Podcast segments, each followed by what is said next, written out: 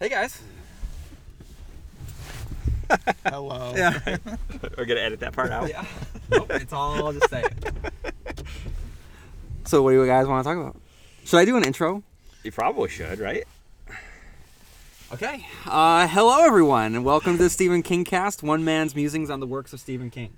Each week I'll review one entry in the bibliography of Stephen King in the chronological order of publication. But today, however, I'm changing things up. I am joined by two horror aficionados, and I am just breaking form completely. I don't even know if we're necessarily going to talk about Stephen King. But I am joined by John Cordes. John, say hi. Hello. And Tony Bargatti. Tony, say hello. How's it going, guys? How's it going, intro? It's happy to be. Just want to say I'm the lesser of the knowledgeable people here about the horror stuff. But. Well, let's let the podcast be for itself. Okay, so I don't know what are we talking? What are we going to talk about? Okay. So here, how about this? I'm going to throw out a question. I had asked these two guys to think about scariest moments, scariest. Horror movies, whatever. So let's just we are approaching the Halloween season. I don't know when this episode is going to drop, but currently, as it's recording, we are entering the Halloween season. It's early October, so let's keep it just general. Just scariest. What are our scariest moments in horror? It could be a book. It could be a movie. Just what has scared you at some point, Tony? Can I go first? You can go first. Yes. We talked about this, I think, the last time we were here, but I had this very distinct fear of clowns. So when I was younger, watching Clownhouse, just the idea of clowns coming after me terrifies me, and it was one of the first realizations that because a lot of the times you have like a horror villain that's, you know, slow paced coming after you. It's, you know, Jason, Michael Myers. But I remember them chasing after the kids, running after the kids. And it just seemed like they can be captured. They can be caught up to. And it just scared the crap out of me. Now, is it clowns in general, or does it have to be escaped lunatics dressed as clowns? Is it just It could be either. I think Connor's talked about it a little bit in the podcast, and, you know, earlier ones where it's... You just revealed my name. Oh, is that edit that out? Okay. It's okay. It's just up until now I was a mystery. All right. Breaking news, everyone. We can bleep that out. Beep. My name is Connor. Okay. But, so go on. Just the idea of something that shouldn't be there, you know, like a clown at night, you know, is scary. And you've talked about stuff where, you know, just seeing balloons out of place is scary. I just have a distinct fear of that. Just stuff that's out of place. Yeah, and I this is something that I'm going to be addressing once I get to it. Tony, I'm sorry, but you're really cracking me up because every time one of us talks, Okay,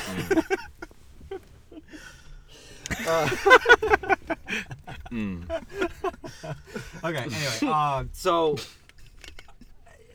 basically, I'll be addressing this in the It review. When we get there, but what? So right now, soon, American Horror Story season 4 is going to be airing on FX, and in American Horror Story for this particular season, Carnival or Freak Show, they've been advertising a clown a lot, and Ryan Murphy, the creator, has stated that's going to be like the scariest clown of all time. And just in what I've seen, yeah, it's scary, but I don't. To me, it's not the scariest clown because at this point, it's just a scary clown. Mm-hmm. You know, I mean, and that's just kind of a thing that we have in our society now, just like the idea of a scary clown. But what terrified me, and I'll kind of bring it to it is, and it's like what John was saying.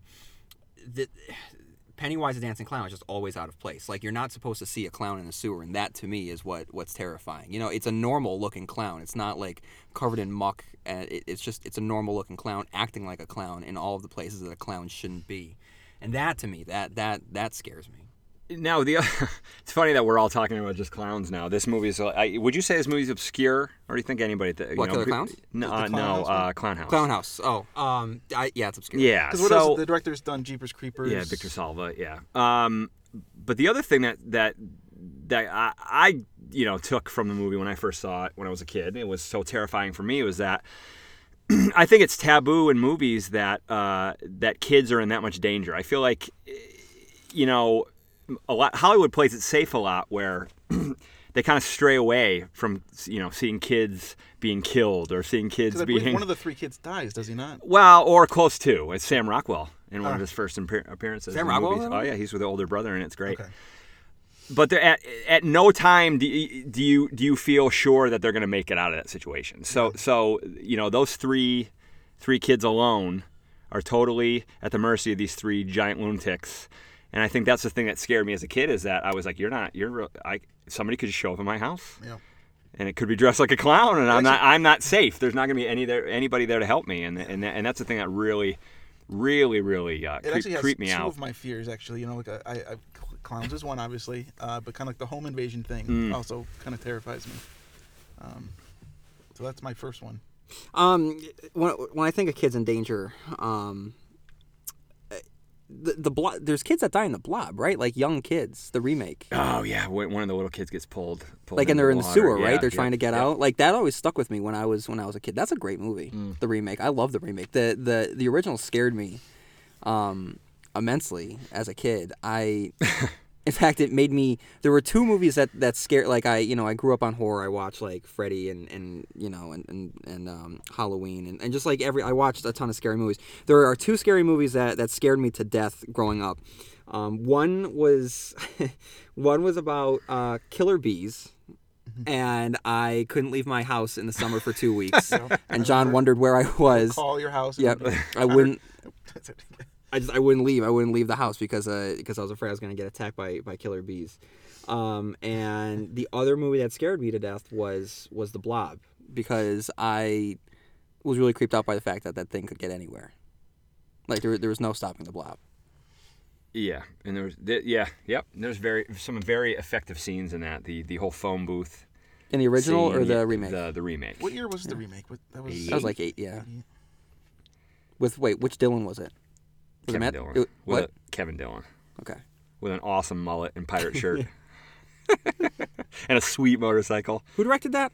That's somebody. Whose is that? Because that's. Do we sound like we don't know about horror movies? Because we're not. We can dub it in later. Yeah. No, seriously though, who does that? Is that Fred Dekker?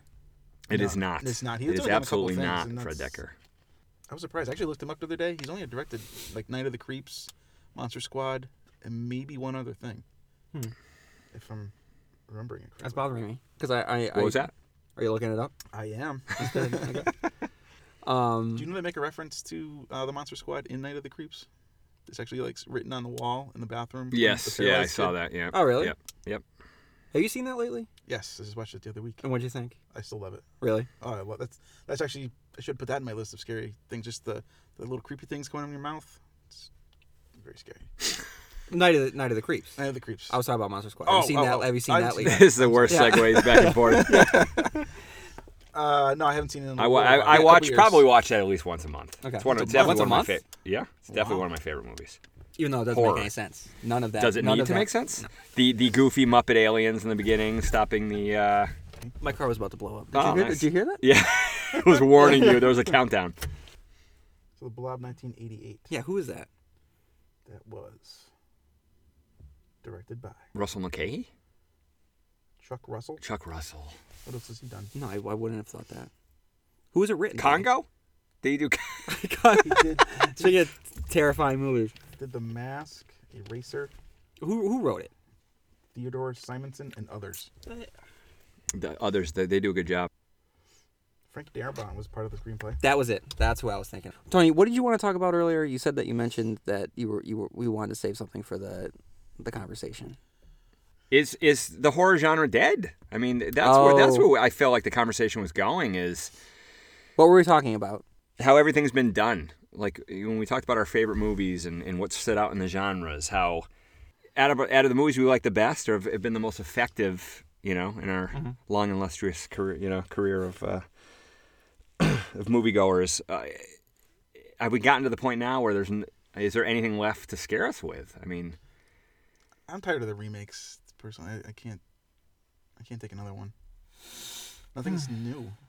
It depends on what the movie is. I mean, like we were talking today about The Fog remake, right? which is one of the worst movies ever made. Mm. But I mean, like right now there's the It remake that's in pre-production, which excites me because I think there's a lot that they can do with that. Pet Sematary was talked about being remade, which I think that there's a lot that can be done with that. I mean, I think that a lot of remakes are unnecessary. I think there's a lot of movies I never want to see remade, like The Birds, or Jaws. You know, I mean, there's just some movies that just never ever should be touched. I worry about Jaws a lot. I think as long as Spielberg is alive, I don't think that anyone has to really worry about Jaws being remade. But I just don't think that is realistically ever going to get touched, and it, not just because, you know, Spielberg would never let it happen. I just think that movie, and again, we started a little awkwardly because if we're going to go into, you know, if we started a little, you know, going into movies that scared us or scariest moments. I mean, I'm always going to go back to Jaws as being that's a primal as being theory. Not only my favorite movie of all time, but probably my. And I know you can't technically list it as a horror.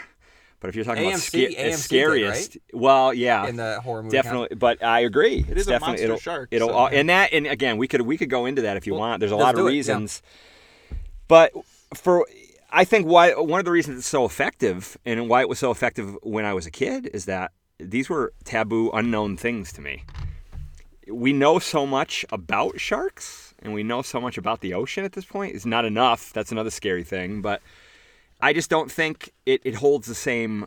A great white shark holds the same weight as it did at that time. Yeah. I mean, this was because now we're living in post Shark Week world. Yeah, I mean, we pretty much know everything you're ever going to know about sharks. And what really scared me in that movie as a kid was, you know, you learn by watching the special features or really learning about the movie that a lot of it is due to the fact that the special effects didn't work, and they couldn't show the shark as much as they would like to, but.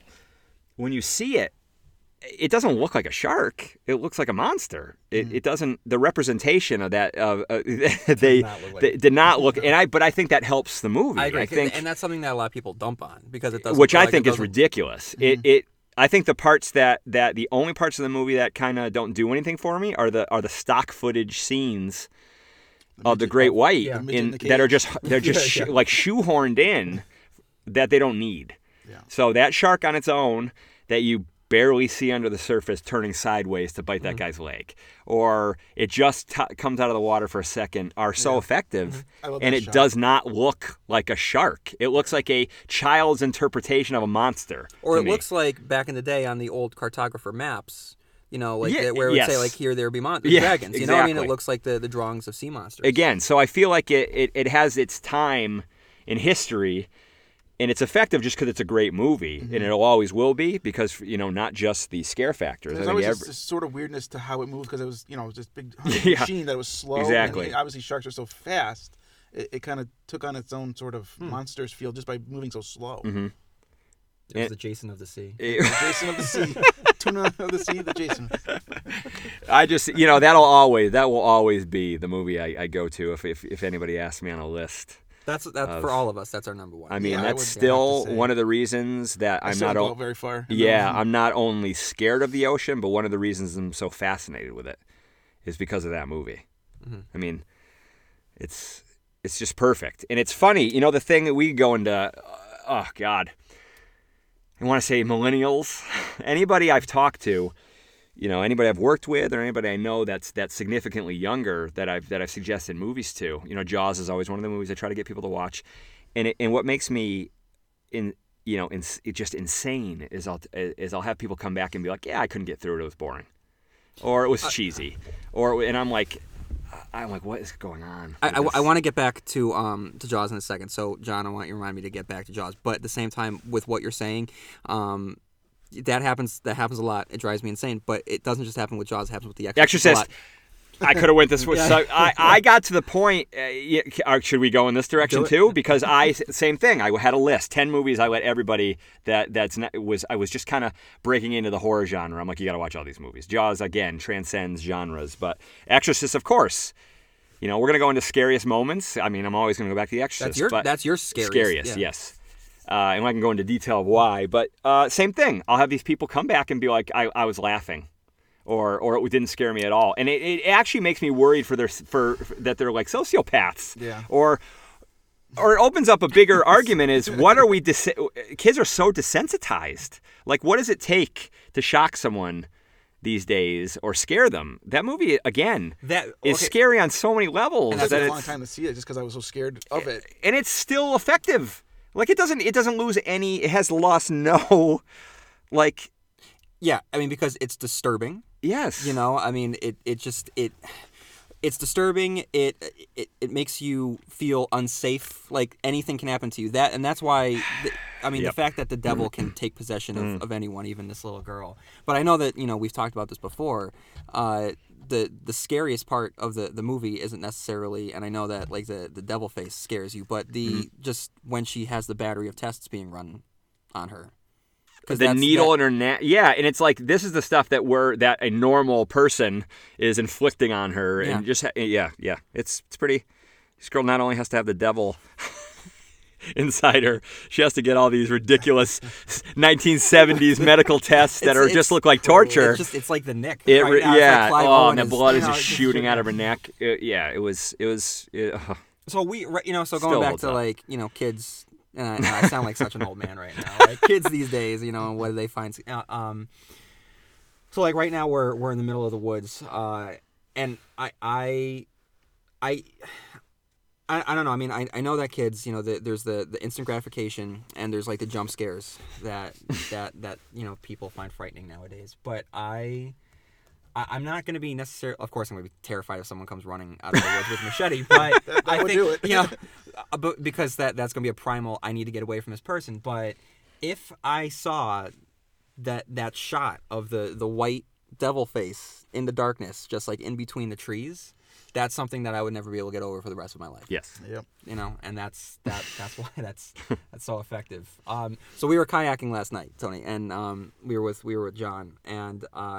He said that what he wants to do is he wants to get a mannequin, okay, and he wants to like wrap it in lights, and he wants to put it underneath the water, and he just wants to like hang out on like the side of the water, like on the shore, and just wait for people at night to like kayak by or canoe by, and then like turn the lights on just for a second, and like the kayakers will see like this like glowing like torso underneath the water for a second, and then it'll be gone, But like think about like if that happened, like what would you do? Like I would crap my pants instantly, and then I wouldn't know what to do. I wouldn't know like if I would paddle as fast as I could. I wouldn't know if I would just freeze up. Exactly. Yeah. But but stuff like so like I don't know, the serial killer is terrifying, yes, but it's the things that you can't really just like explain away that I find that much more terrifying. But going back to Jaws, we were talking about it being a perfect movie. I mean another reason why it is so perfect and why it's not Deep Blue Sea, and I do love Deep Blue Sea. Don't get me wrong, I love that LL Cool J soundtrack. The deepest, the bluest. Yeah. My head is like a shark's fin. No. And you kill my bird. It's the best line delivery when after someone's parrot has died. But the characters. I mean, it's if they weren't able to create fully realized characters in Jaws, I mean, the movie would have been nothing. And I think that's integral to, I don't know, like if we compile a list of like the scariest moments, are they scary because we care about the characters? Yeah, and I feel like that's the cheap, just hollow product we're used to now in these, what Hollywood thinks is scary. I mean, they're just so like forgettable. Mm-hmm. There's nothing that really resonates. Again, I'm not by any means stating that Insidious or The Conjuring, although I guess I will stand by that. They're really, as far as new horror goes, those are great movies. And I know there's people that are on the fence about Insidious. I've gotten arguments with people about whether that's a great movie or not. But I get a lot out of it. I feel like, and to your point, a big part of that is that you're invested in those characters. I feel like they do a good job of you know, making you care about what's happening to these families in these movies. Most movies these days, but they put characters second, it seems like. Mm-hmm. So it's rare to find it. You know, and then something, you know, with Insidious that I really liked is you can tell that they just... Who was the director? James Wan. Yeah, I mean, you could tell he had a lot of fun making that movie, mm-hmm. and I think that's infectious. I mean, the fact that it doesn't take itself too seriously. Like, it has, like, the...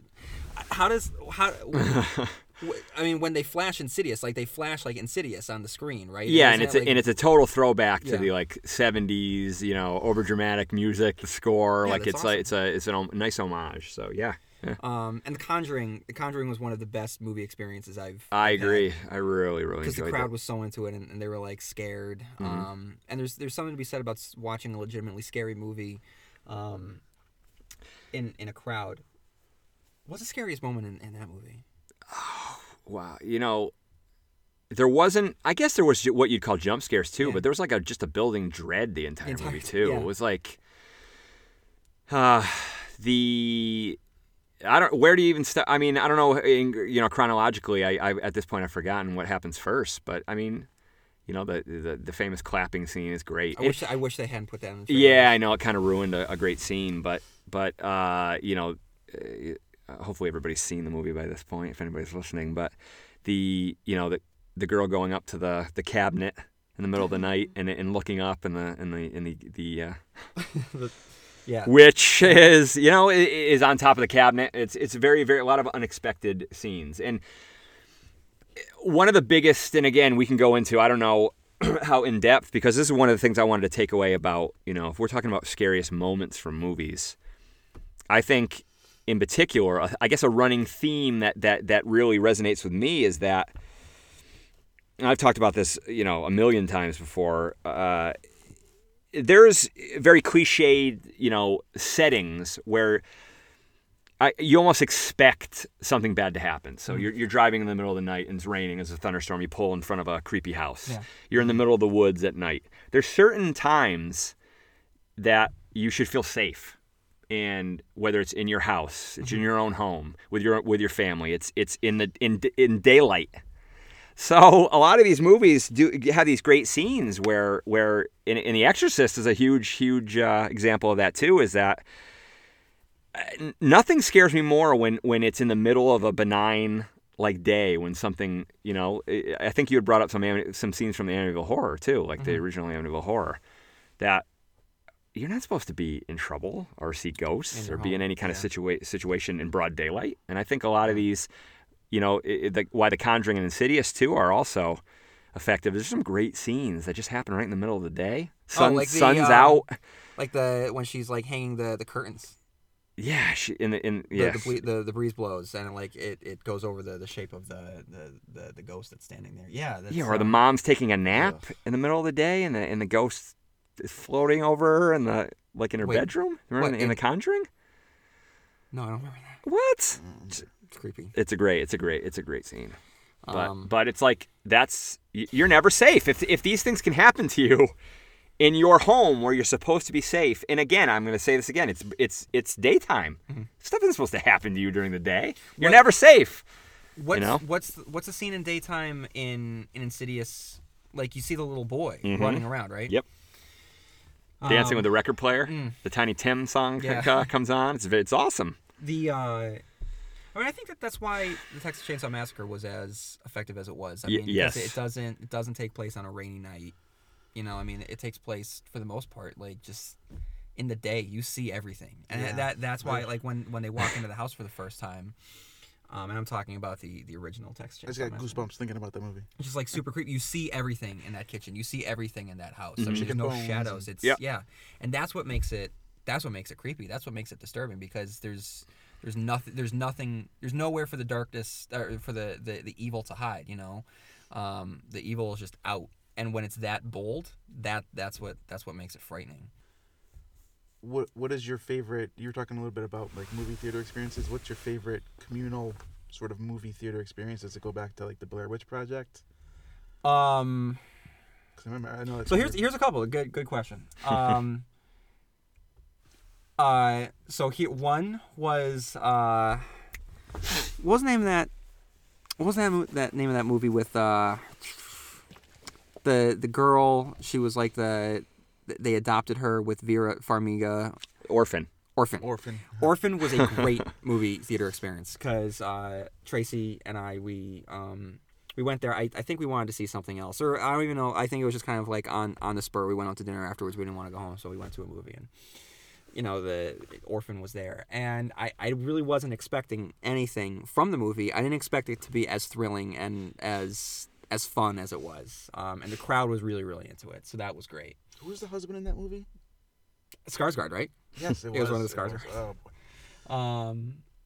What was the name of the girl in the movie? Esther. Yes. Esther. Yeah, I think that was what it was. Oh, that's creepy. That movie's creepy for so many reasons. So that was a great movie experience. Cabin in the Woods was a great movie experience in the theater. Right, Tony? Like was the crowd into it, or were we just into it? I think we might have been the only. Okay. Well, not the only people, but I think if you're talking about total crowd participation, that was not one of the movies. I mean, us standing up and screaming at certain parts, it was great for us. It was a great experience for us. But I think a lot of that was definitely another movie that if you're not really invested in the horror genre, I don't think as many people got as much out of it. Yeah, that's especially those reveals at the end and those such cool, just the merman, just the cool, just everything was so cool in that movie. But it's so important to see it, you know, like we saw it opening night, but like in the theater, before you hear about, you know, well, what's going on with the movie. So that in my mind, I'm gonna believe that the crowd was into it. I know that certainly I was into it. Just like, just when the title card comes up, you know, Cabin in the Woods, and it's so out of place, you know, and it's so it comes big. On right on the tail of a joke, too. Exactly. Yeah. A very, like, you know, run-of-the-mill joke. You never know where this movie's going, and then those credits are so ridiculous that it's... When those elevator doors open. Yeah. Just one of my favorite movie moments of all time. And then The Conjuring... was a great theater experience. You know, just when the crowd just jumps together. Yeah. You know, and then like there's that nervous laughter that runs throughout. But John, I mean, you have the distinction of being there for the greatest like movie experience, and that was for the Blair Witch Project. That's what I was going to bring up just now. It was the perfect timed scream.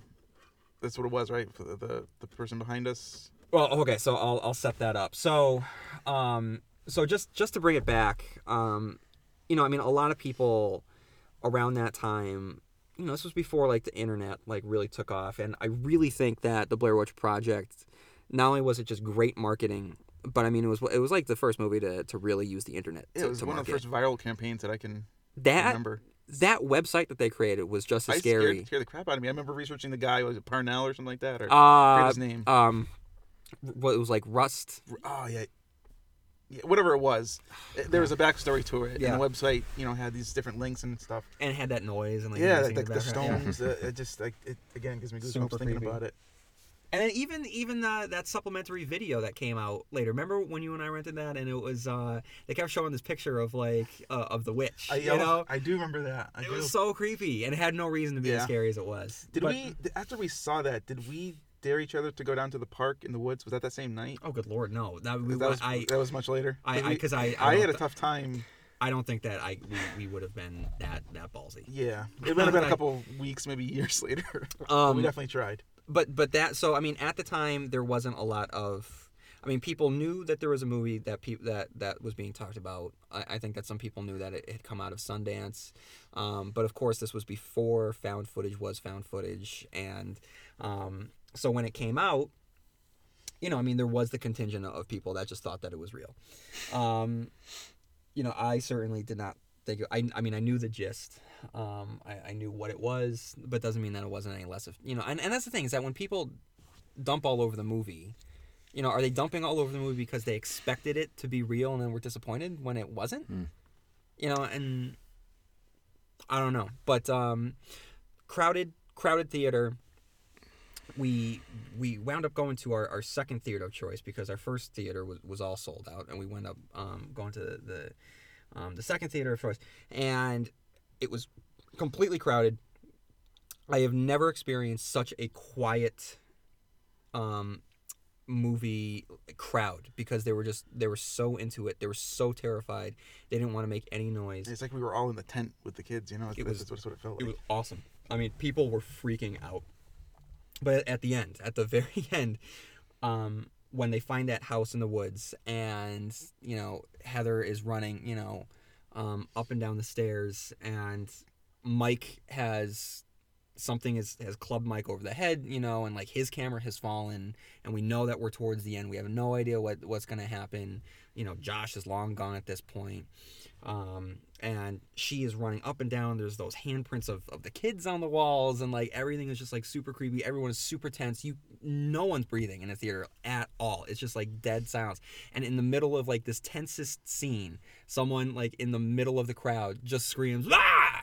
and then everyone just jumps. It was great. It got me. Yeah, it scared the crap out of me. But I don't know. I mean,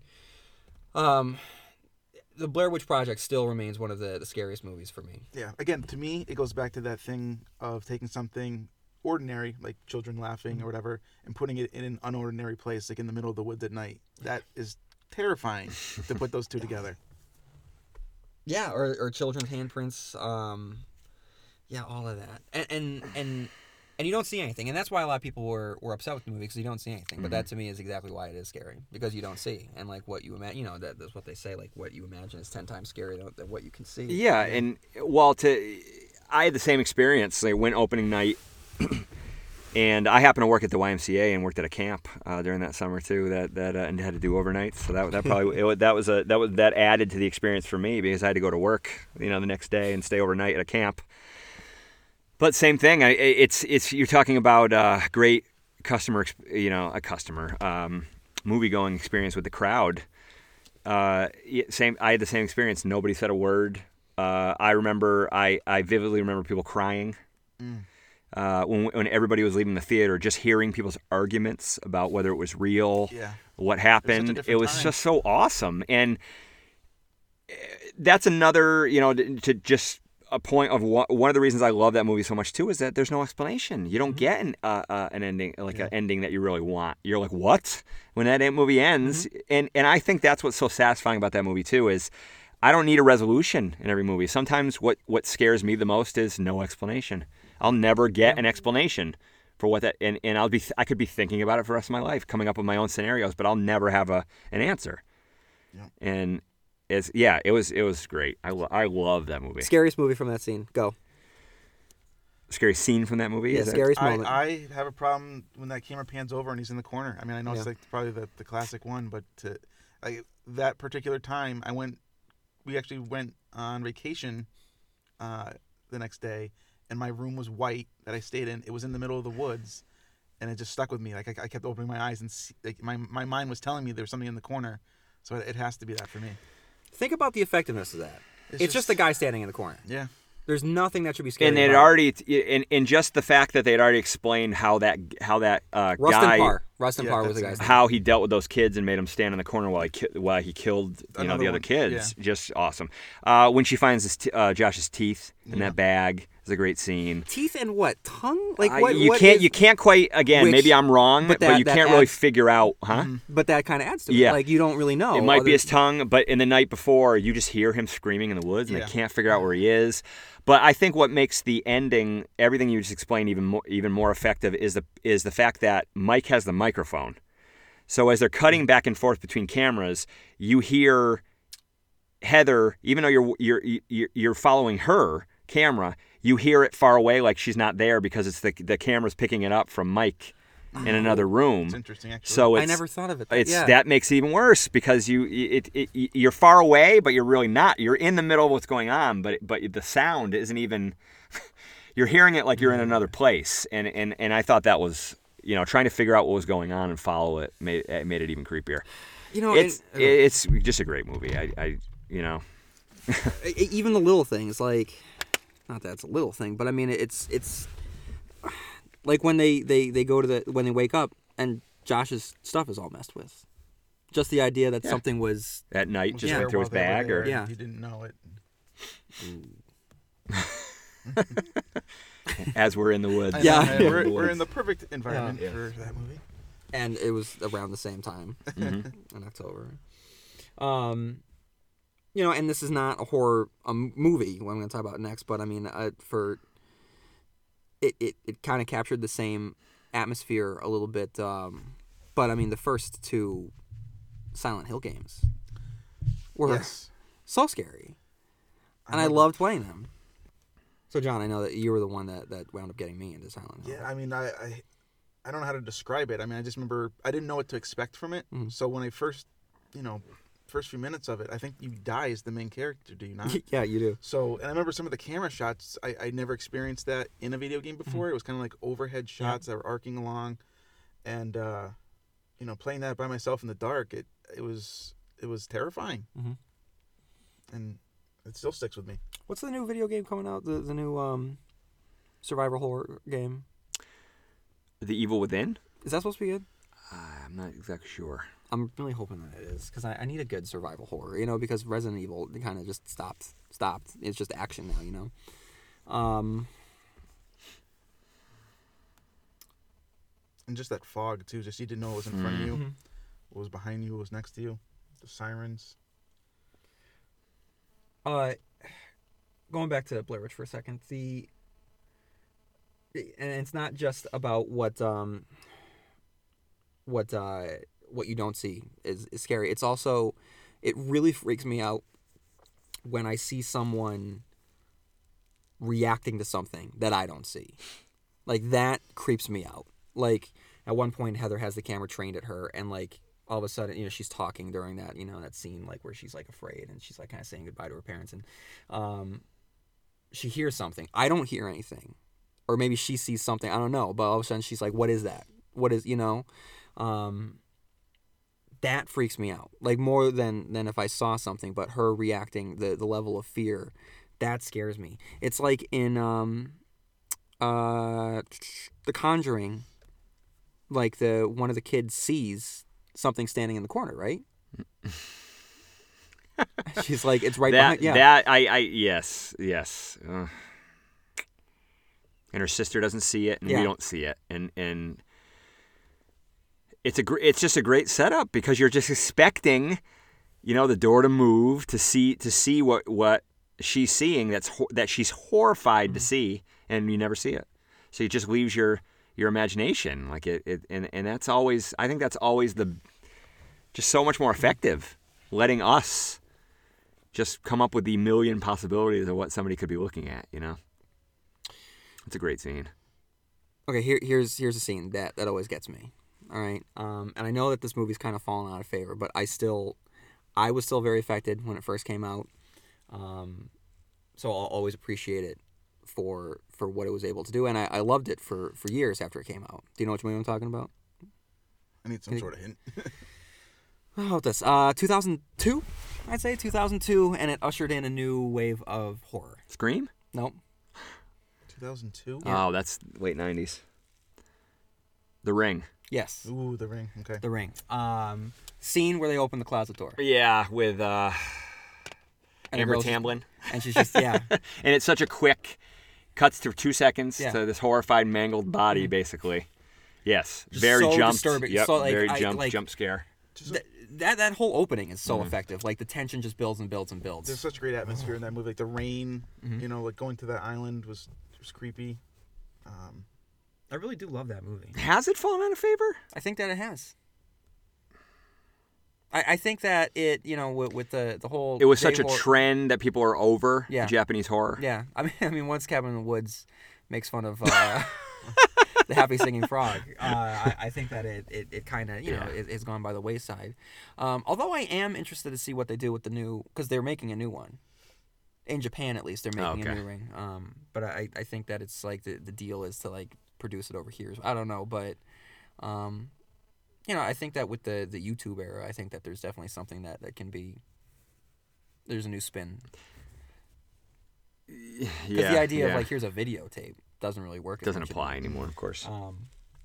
But I love that movie because like at the beginning, something's gonna happen, and it's like so tense. And then we know that Amber Tamblyn has died. And oh my God, just to see her in the closet, and it's like, what could have caused that? You know, like, what happened there?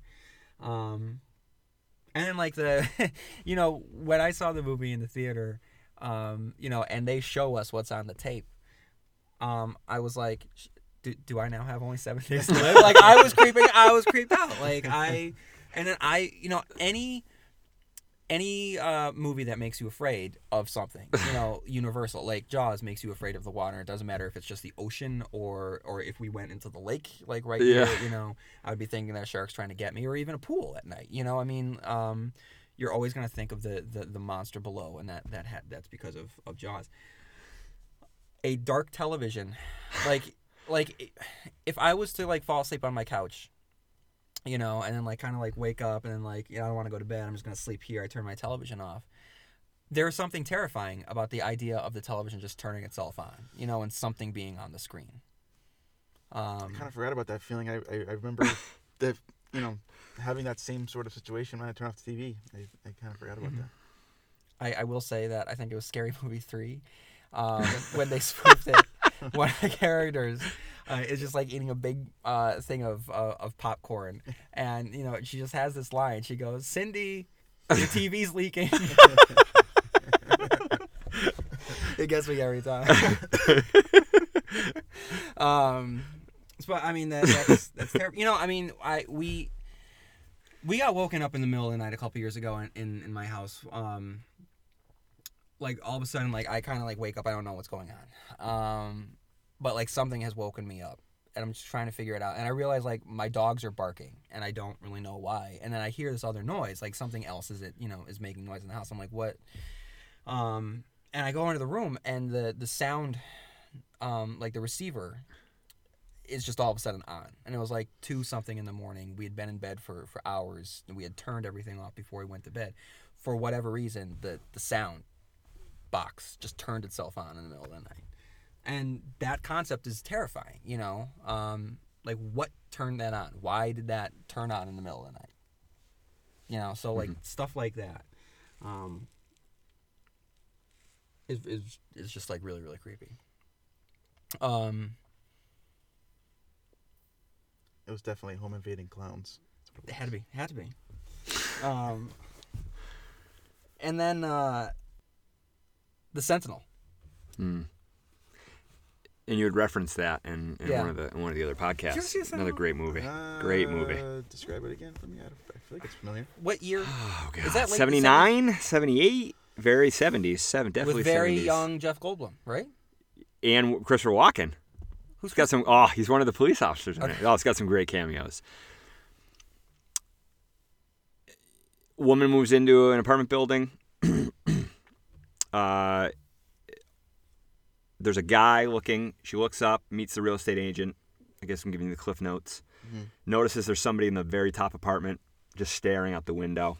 The real estate agent basically alludes to the fact that it's a priest who's been there for years. Is he blind? Blind, mute. He's just not. Basically, he's there. The diocese pays for his rent to keep him there. He's retired, and to not worry about him because he's not any danger. So, you know, hijinks ensue from there. Meeting other tenants in the apartment building. I don't know how much you want me to give away for people who haven't seen it. I'm gonna put an all spoilers description in the beginning. So, go for it. Well, you learn, yeah. You know, like I said, she meets this very interesting and slightly off, and that's the thing that's very, very, very creepy about the movie is that each person she meets that lives in the apartment building is just very strange. We have a very early appearance by Beverly D'Angelo, and a very very a very that I don't want to ruin that. A very very creepy what? A young Griswold. Yes, very very creepy scene that has to be seen on its own. I can't ruin it. So anybody wants to see the movie, it has to be it has to be seen. But Burgess Meredith, a very weird Burgess Meredith with a strange cat. Just creepy things just start happening in the apartment, and you learn very quickly that that it's not a very good place. She's definitely stepped into something that she's not able to either comprehend or handle. And the only person that's really good, or the person that that can help her, is that priest in the I guess the penthouse or the top floor. I get and again, you want me to spoil the spoil that scene? It is, or the premise of the movie. Would you like me to spoil? I mean, if you want to, but no. I mean, well, there's a great scene. She has had this, and again, they don't really go into a lot of detail. Is it a spoiler? The premise? Don't you think? Might be. But there's a great scene that, if we're talking about scariest scenes, that again, never loses the effectiveness. It doesn't matter how many times I've seen it. It still gives me immediately all the hair stands up on my neck, my arms. She's lost her dad. Her dad has passed away. And they don't go too much into a backstory, but she's had this really, really bad relationship with her dad, whether she's been abused or she's, it's just a bad relationship. So she hears some noises in the apartment above her. Is it right above her? I don't remember. Well, it's empty. Nobody lives in that apartment. So you already know she's in for a treat. So she goes up to the apartment, does some investigating. And there's no music. And that's the other thing I really like when directors or, people that, creators of these movies choose moments. And I think a lot of tension and a lot of scenes are ruined in movies because they're set up with music, or they're, something that's supposed to be scary is already, ruined by a rise in the music or volume or no sound, nothing. So you get her walking around in this pitch dark apartment. She's got a flashlight. So she opens the door, and it's a nice camera view from inside the room, and there is clearly someone standing behind the door. You can see this. Who it is, you don't know, but with no sound, no lead-in, this person just walks 90 miles an hour right in front of her across the room. And it is a scene that is just gets you so quick. And it's so like what the hell just happened? And then does he just stand there in the corner? Yeah, when he's done? and and he's not facing her. That's the other thing. Oh God, I'm getting creeped out right now. Walks across and then just stops, and he walks past her and stops and doesn't turn around. So there's a big reveal of who it is when the person turns around, and then that part, and it gets even creepier the end of the scene. But it's such an awesome scene. And again, make sure you have a spoiler to skip ahead or don't listen, because it's such a good part of the movie. When AMC did that top 100 horror movie countdown, was that on the list? I don't remember. I don't remember it being on there. It might have been, but I don't. Should have done a little more research before we talked about this, but we didn't do too much planning. We're kind of winging it here, but. I don't think it was, and I had a great, and I've showed you that book, right? There was a great book put out in the early 2000s. Fangoria put out a book about the, the best horror movies you've never seen, and it was funny because a lot of everything on the list was pretty good. I've gone back at this point and researched everything. I got a chance to look through every movie they've referenced, but I always felt like a special pride that I'd seen like 80% of the movies that were in there, but The Sentinel was definitely in there, and that is, I had not seen it up until that point, and that book, got me to research and go out and see it, and I'm so glad I did, because it's like, and I just think any of those movies from the early 80s, late 70s really hold a special place for me, because They just, the way they're filmed, just the setting. It's just they're just creepier. They're just everything about them. More grainy look to it. Yeah, too. I just think that it's no gloss, it's not and no, yeah, it's nothing. It's not polished. It's not all good-looking people. Just you're stuck. Just in general, that's something that I just miss about movies from back in the day. Just like people look like people, Like we were just talking about the Fog remake, in the original Fog, you had people of all varying ages. It looked like the inhabitants of like a small town. But the remake starred Tom Welling, right? Yeah. And Maggie Grace and Selma Blair, and these are just three incredibly attractive people. And I just who was in the original? You had Adrienne Barbeau, Jamie Lee Curtis, that's right. Donald Sutherland, right? Wasn't he? No. Who was the mustache guy? He was a Johnny Carpenter mainstay, right? What was his name? Tom. He was the star of Halloween 3 Season of the Witch. Yeah, Season of the Witch. Oof. But, I mean, he looks like a regular guy. Yeah. And that's what I appreciate about him. I wish that they would do more of that. Just kind of cast, you know, not regular-looking people, but not... Yeah. Tom Atkins. Isn't he in a lot of the Dekker movies? Like, was he in Night of the Creeps? Yeah, he was the cop in Night of the Creeps. Yeah. God, that opening scene. Well, not the opening scene, but the 50s scene with the axe murderer creeps me out. It's a great movie. Yeah. It's a great movie. I need to see it again. But to go back to The Fog, that movie holds up for me too. And I know there's tons of cheese in it with the bad special effects. The fog. It's just a big fog machine with light behind it. That's all you need. It's a great movie. I remember The Pirate Eyes creeping me out. Like, well, I know. People hate that movie. There's people out there that don't think that movie is scary, or just, you know, ghost pirates. That movie is scary. Yeah, I like it. It still holds up. It's like, you know, we're talking about this because we're in October now, and it's you know, before you know it, every station's going to have movie upon movie 24 hours a day, and that's one of the things I look forward to every year. Is I own The Fog, but being able to see it on TV, it's something I really look forward to. There's certain movies that I'll hold a place, you know, from my childhood that I'll just always remember and always love, and haven't lost any excitement for, and that's definitely one of them. So here's a question, Tony, because you were just talking about, you know, this time of year being Halloween with all the stations filled with horror stuff. Just in general, why horror? Why? What draws you guys to the horror genre? Why do you get so much out of it? Ask that question again. What do you find? Like, why do you like the horror? Like, there are people out there that will not touch horror with a 10-foot pole, right? You know, they do not like it. So, you know, all three of us will list Jaws as being our number one movie of all time, and you know, I mean, certainly the characters, and John has so much of a personal affection for it because it's filmed on Martha's Vineyard. But there's a craft to that movie, and there's scares to that movie, and I think that the scares are important to the reasons why we like it as much as we do.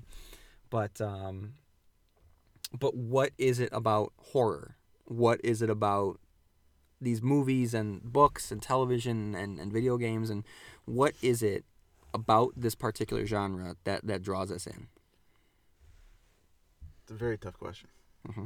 I mean, first thing I think of is I get a physical reaction sometimes from watching a horror movie. Your heart races, you're just sort of on the edge of your seat with the suspense. And if you think of, like, you know, romantic movies or action movies, you don't really get that physical reaction. So I think it begins there for me. I just think there's just something I enjoy being scared. It's a feeling that I enjoy. Where I growing up, I mean, I was obsessed with horror movies growing up. It's like all I watched, and having my older brother and my dad like not get nothing out of those experiences, and just say like, well, why would I want to be scared?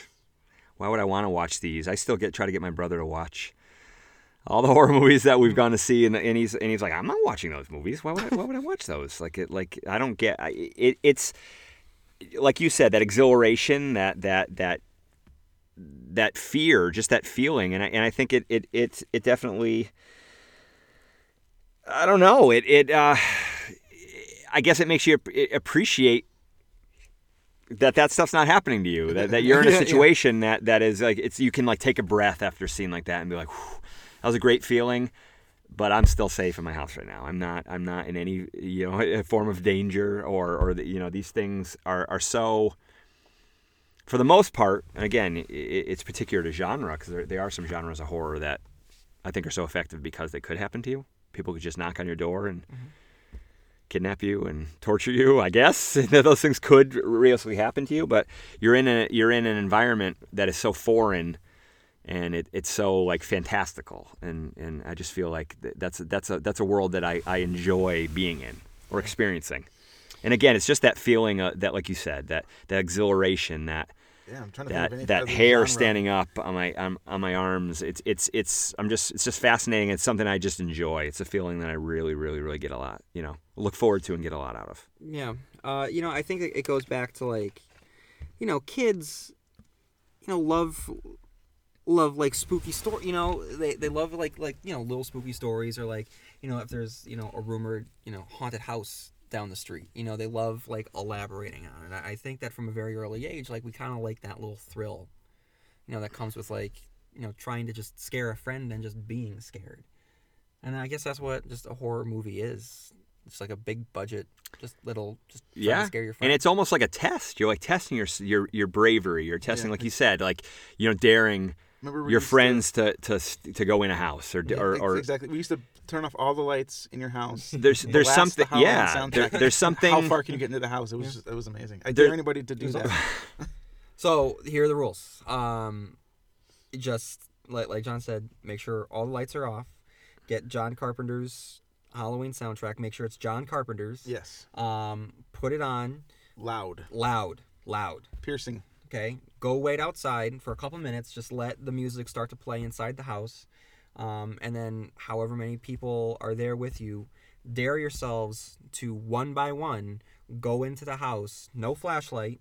Okay. And so make sure that you're familiar with the house, that it's your house or a friend's house, someone that you know the layout. Walk into the house, see how far you can get, because your imagination is going to start to jump in an overdrive, and that combined with the music playing. It's your house or your friend's house, a house that you're familiar with, but in that moment, it's not your house anymore because you step into the horror genre.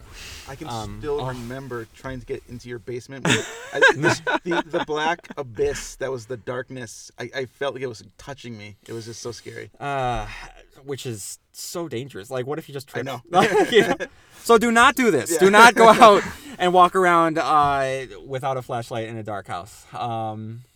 But play at your own risk. Yeah, God, it was terrifying. I'm telling you, I still this summer, I want to come back here this summer. But I want to not going swimming in the water. Yes. I want to go down. I want to just jump into the water with a underwater flashlight and just go down as deep as you can go without the flashlight on, and then when you've hit a point that you think is pretty deep, just turn the flashlight on. No. Yes. I want to live. Yeah. I mean, of course, you're and of course, you do this at night. Of course, you're gonna turn the flashlight on, and you're gonna see nothing. But of course, there's. What if John's torso's down there? the lit torso. But that's more. That just ties into the whole. What are you drawn to? It's just that challenge, that fear, and that challenge that you can get through it. Yeah. So that's a more literal experience that you want us to partake in, but which I probably would end up doing if we ended up doing it. But as much as I protest, I wish the listeners could see the campsite that we're at. Just it think, has a graveyard on site. Yeah.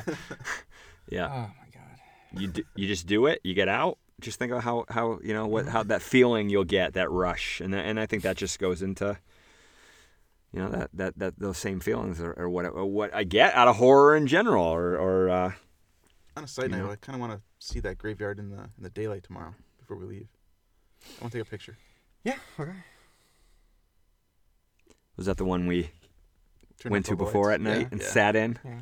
That was pretty awesome. So what a place. Yeah, just a graveyard in the middle of a campground. Yeah. It's not normal. Anything else? Well, did we, as far as the scary moments, did we all cover a particular movie that we had from our childhood or that we still carry as far as a scary moment? For me, it was the Clownhouse. You chose Jaws. That was yours. Sort of. I guess I kind of. I would say, yeah, I guess, yeah, because if we're, but I'd say this too, and he and Connor basically mentioned it before I could, but the Exorcist for so many reasons, But if you're talking about iconic things that still stick to you, you know, being a grown man, that still get me exactly the same as they did the first time I saw it was that interpretation of the devil in that movie, where you get to see those subliminal flashes of the devil's face. And I'm thinking about it right now, and I'm getting creeped out. And what's so awesome about it is that it's almost human. Like it's recognizable at the same time, not. You know, it has eyes. You know, they're not snake eyes or red eyes. Those are eyes that, for all, you know, purposes, look human. But at the same time, you know, you're not looking at a person. I don't know what you're looking at. And I think that's what scares me the most, is that it's almost recognizable at the same time, totally foreign, and just very like, ooh, terrifying to me. And I think it's just done so well because it's so quick and you don't really know what you're seeing. Mm-hmm. And I think in being obsessed with that movie and looking for stills of the face and trying to, like, you know, get over my fear by looking at it, I've tried to, like, even going into, you know, like I said, in adulthood, I'm still at this point. I basically dare myself when I look up the picture to just look at it. And I mean, how many movies can you say do that to, you know, or do that and still give you the creeps? And still, when it's on television, I'd stop what I was doing. I could have plans, and just, if I pass the television and The Exorcist is on, I'll just sit down and watch it. And I'll sit down and watch it knowing that I'm going to be terrified the entire movie. So I'd say, you know, it might be a tie between that and Jaws, because those two have stuck with me. Yours was The Killer Bees, right? Is that what you said? Yeah. So, I mean, you have, like, home invasion, right? You have the devil. I have the blob. Oh. Like, no, I mean, like, there was a scene in The Blob, like, I'm thinking the original here, not even the remake, but, like, the homeless guy finds it, right? He's the one that finds it. He's poking at it with a stick, and then, like, it gets on the stick, and then before he knows it, it's on his hand, and then he can't get it off, you know. And that really creeped me. The idea of, like, just something. It's not burning him. It's not doing anything to him. It's just, it's on him, and he can't get it off. And that just, like, that really creeped me out. You're creeping me out right now, like, thinking it, like, yeah. I'm trying to think of, like, when I was like a kid. The things that like really scared me, you know, and I watched, like, the Universal horror movies, and but the thing that's, like, so interesting about that is that I think, I mean, I don't know about you guys, but for me, like, Dracula and the Wolfman and the Mummy and Frankenstein, like, they weren't really, like, I recognized them as monsters, but to me they were more like my friends. You know, I mean, like, there was something that I loved about them, like, I was so familiar with them. But of course, like, by the point when they existed, you know, you had, like, Count Chocula, and you had, you know, like, all these other characters, like, you know, like, you had the Count from Sesame Street, you know, I mean, they were so popularized that they were just a part of our culture. So, and maybe that's one of the reasons why I kind of had my foot in the door with horrors, because there were these aspects of horror that had, you know, just become popularized and become a part of our tapestry in all aspects. And, you know, they make it easy to sort of, you know, get in and explore what it was. But I think I mentioned earlier today, Jacob's Ladder is just a completely, just, it's a disturbing movie through and through. There's a scene in the movie where he's, like, in a party, and there's just, like, a sea of people, and he can't get out, and he just looks out at the crowd, and what should be just a normal room filled with people is just, it's an endless pit of people, and that's horrifying. All of Jacob's Ladder is horrifying. But just, let's see, I was 4th grade, I think, when Twin Peaks was on. And Twin Peaks is just, it's just a nightmare. It's a nightmare experience. And the things that occur in Twin Peaks, there's just a sense of wrongness at all times. That's just terrifying. Like, just little things. Like, when a character looks in the mirror and it's not that character's reflection looking back. You know? Stuff like that just really creeps me out. So... ugh. And then anything by David Lynch, ultimately. Mm-hmm. Like, I don't know if I've mentioned it on the podcast before or not, but there's a scene in Mulholland Drive that just involves someone, like, behind a dumpster.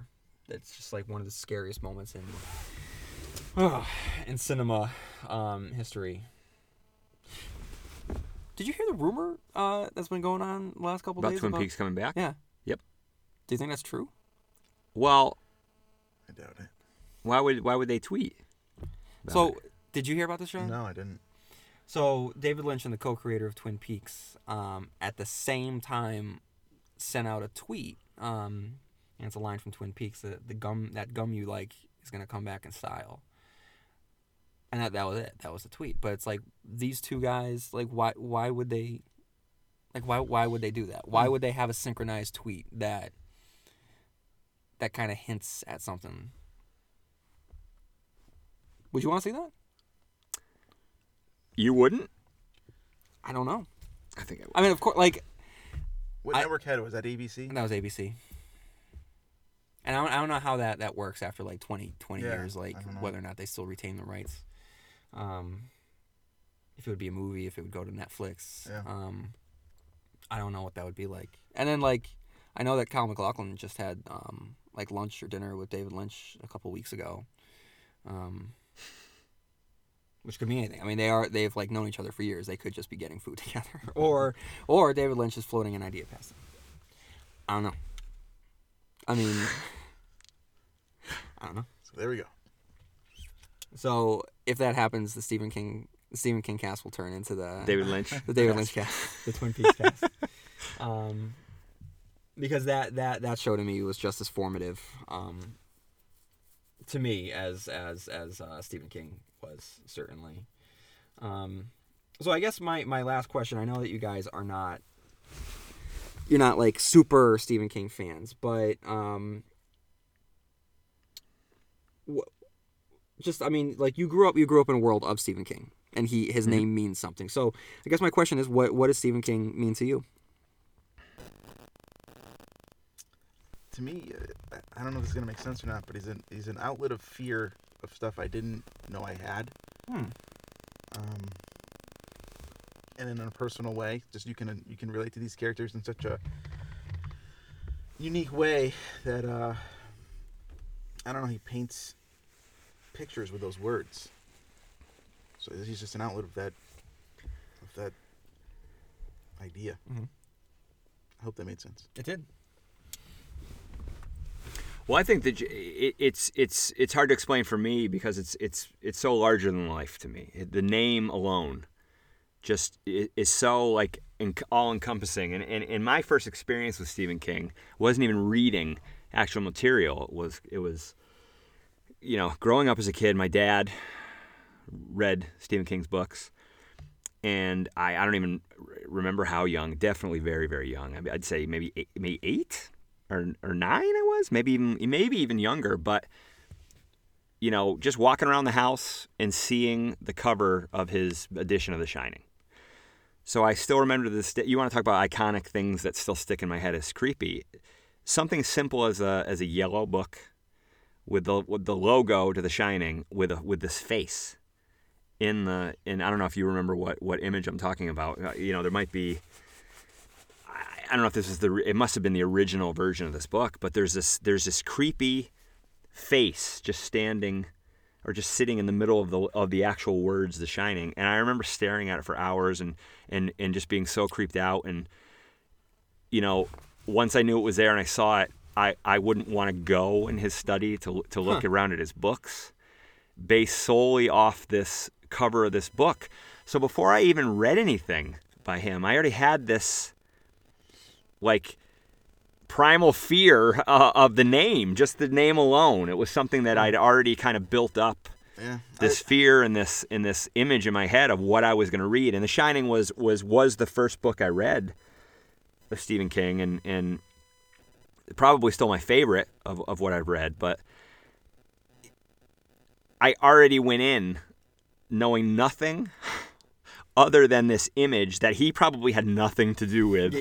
But just that name you know, my first introduction to who he was as a writer, that logo and that just simple image of The Shining. And that kind of just already solidified him in my mind as something that just already caused me to be terrified of the product, the name, you know, the name alone. So, I mean, obviously I haven't been disappointed since in reading his material, but it's been a lot of awesome stuff. But just I already had, and I guess I was going to say, I already had a larger than life fear and preconceived, I guess, idea of what I was getting into before I even read one line that he has written. It's a great anecdote. I just googled The Shining original book cover, and it's taking forever to come up, like, the images, but the one of the first web results is 20 embarrassingly bad covers for classic novels. John, what were you gonna say something? I was gonna say, I just remember you were just talking about the name bringing up fear, you know, just seeing it. And I can remember sometimes staying home from school, and you know, my mom might have been doing laundry downstairs or just a quick errand or something like that. I can remember seeing, like, the stand commercials for the book, mm-hmm. and I just remember I think it was just like a little icon of like good and evil. Yep, I know exactly what you're talking about. And it just scared me, and I was like, what is that? And it took me a long time to figure it out and get the courage to read it, but I just have a very young memory of that name. Well, you had it talking about classic covers. You had the classic cover to I consider it a classic cover to the first Stephen King book that I ever read, and your edition was the first Stephen King book that I ever read, and that was the... Describe it. It's simply just, you know, Stephen King. It has just the classic image of Tim Curry, you know, just his face on the cover, staring at you, inviting you in, and it's just so iconic to our memories of Stephen King's book. I can remember... Yeah, that's The Shining. That is kind of creepy. That's a creepy. That Tony just pulled up the picture. Yeah. Just yeah. Going back to it. I mean, I kept that book locked up in a like a basket thing in my basement because I didn't want to see it. It stayed down there for a good 5-6 years, and I would whenever I'd go down there, I felt like a presence there. I always felt like it was contained within that basket. And I'm not lying. I actually kept things on top of that basket to keep it there. I still have the book, by the way. Do you really? Yeah, it's in my truck, actually. I was going to give it to you. Oh, my God. That'd be great. I'll need to read that when I get to the It review. No, I think that'll be full circle. It's funny that you mentioned that. You know, once that movie came out, how... Again, ingrained in our pop culture, just that version of Tim Curry's Pennywise was. I, you know, like I said, my father read, you know, had an extensive library at that point of Stephen King, and I remember, correct me if I'm wrong, like a hand, like a monster hand coming out of the sewer. Yeah, yes. The original cover. Is that the original cover? The boat. Yes, the boat yes, is and that was the I remember that's the edition that I. It's a three-clawed green claw coming out. That I remember. It's just so crazy seeing that it won the Tim Curry because it's like soon to be a CBS movie. Yeah, something like that. And he was great. Yeah, I mean, like he transcended that film because the movie's not great. No, no. But he's great. Yes, and he scary clowns are terrifying for a lot of people, and I think that he's the reason for why it became so popularized. It could have been so silly.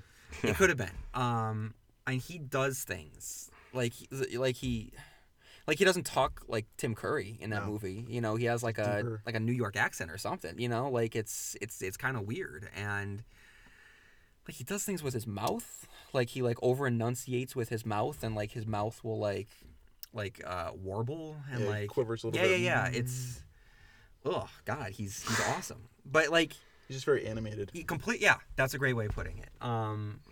He's so animated. And he could have played it in so many different ways. Like he could have like really played up the creepiness, but he didn't. Like he played up the clownness. And not even in a creepy clown way. He just like was like really personable a lot of the time, you know, and like laughing. And it's like, again, like laughing at times when he shouldn't be laughing. That's what makes it creepy. And then, oh my God, like there's a scene in the movie that's not in the book, but like the very beginning, I think, is the first scene the Georgie scene in the movie, or is it the scene with the clothesline? Yes. Yeah, I don't remember. I want to see Georgie opens it, but I could be wrong. But I felt like you were going to bring up the clothesline. That clothesline scene. Do you remember the clothesline scene? How he's just behind the clothesline and he's like, waiting. Yes, you creeped me out. And then the kid is already lured in to, and then it goes again, and he's just staring at him. Yeah. So, right now, it is in development. I don't know to what stage of development for a remake. So, I mean, the big question is, when they cast Pennywise, does anyone have an idea, like, who they would want to see cast as Pennywise? Because those are pretty big clown shoes to fill. Yeah, I would have to think about that. That's not easy. No. Tony, any thoughts? I'm nervous about what could they possibly... We had talked about this earlier. I mean, what... God, could you imagine if it was CGI? Just how bad that would be. I guess I'm not worried. Maybe I should be worried. I didn't even think of that. But CGI Tim Curry clown. and we just had talked, like, have we seen everything? You know, we're like you said, we're just coming into that new season of American Horror Story. Mm-hmm. They've promised the scariest clown you've ever seen. Haven't we seen the scariest clown you've ever seen? Like what else can you do with a clown? And to go back to Clownhouse again. That movie resonated with me as a kid. I was obsessed with it, and it was for a lot of reasons. And it was the other fact is the clowns don't talk the entire movie. They're just like, oh god, we could have a whole podcast on that movie alone. But what else is there to? Is that on DVD? I have a VHS. That's what I have. I have a VHS. Amazon. Yep, same thing. Yellow box we talked about before. What else is there to show? How else? What I'm nervous at the same time, excited at the fact that what could someone new do with that, who's probably having the same argument that we're having right now. Like, what could we do differently with this character to set himself apart or do something new that would get that version, that Tim Curry version, out of your mind, that you're not going to... Maybe in the beginning of the movie you'd still have it, but at the end you've totally got a new... Would he have to look like... Because, like, the Tim Curry clown... Kind of was he designed more like a circus clown, kind of like a Bozo the Clown? Yes. Okay, so and that's definitely the explanation in the movie, is everybody's like, oh. So how about this? Like the rumor is that, you know, the new film will take place. You know, the flashbacks will be in the 1980s, which will speak to the like people in our generation, and it will be like, you know, everyone that grew up with the Amblin films, which will still have the same kind of wholesome quality that the 50s were supposed to have. You know, we had talked about, rather than having like Dracula and like the Wolfman and all that stuff, it would be, you know, like the 80s things that scared all of us growing up. You know, Freddy and Jason, which I think would be really interesting. But what clown was prominent in the 1980s?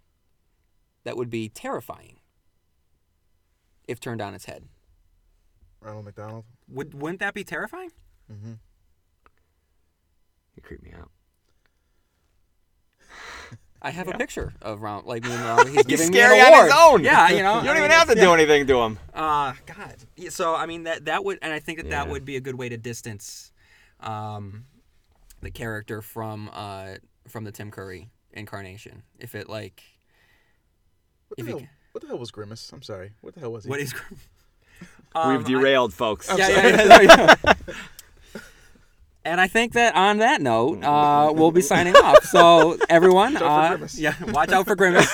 We've come down to the heart of horror. That is the scariest thing ever, Grimace. Grimace. Just a... What is he? What is he? I don't know.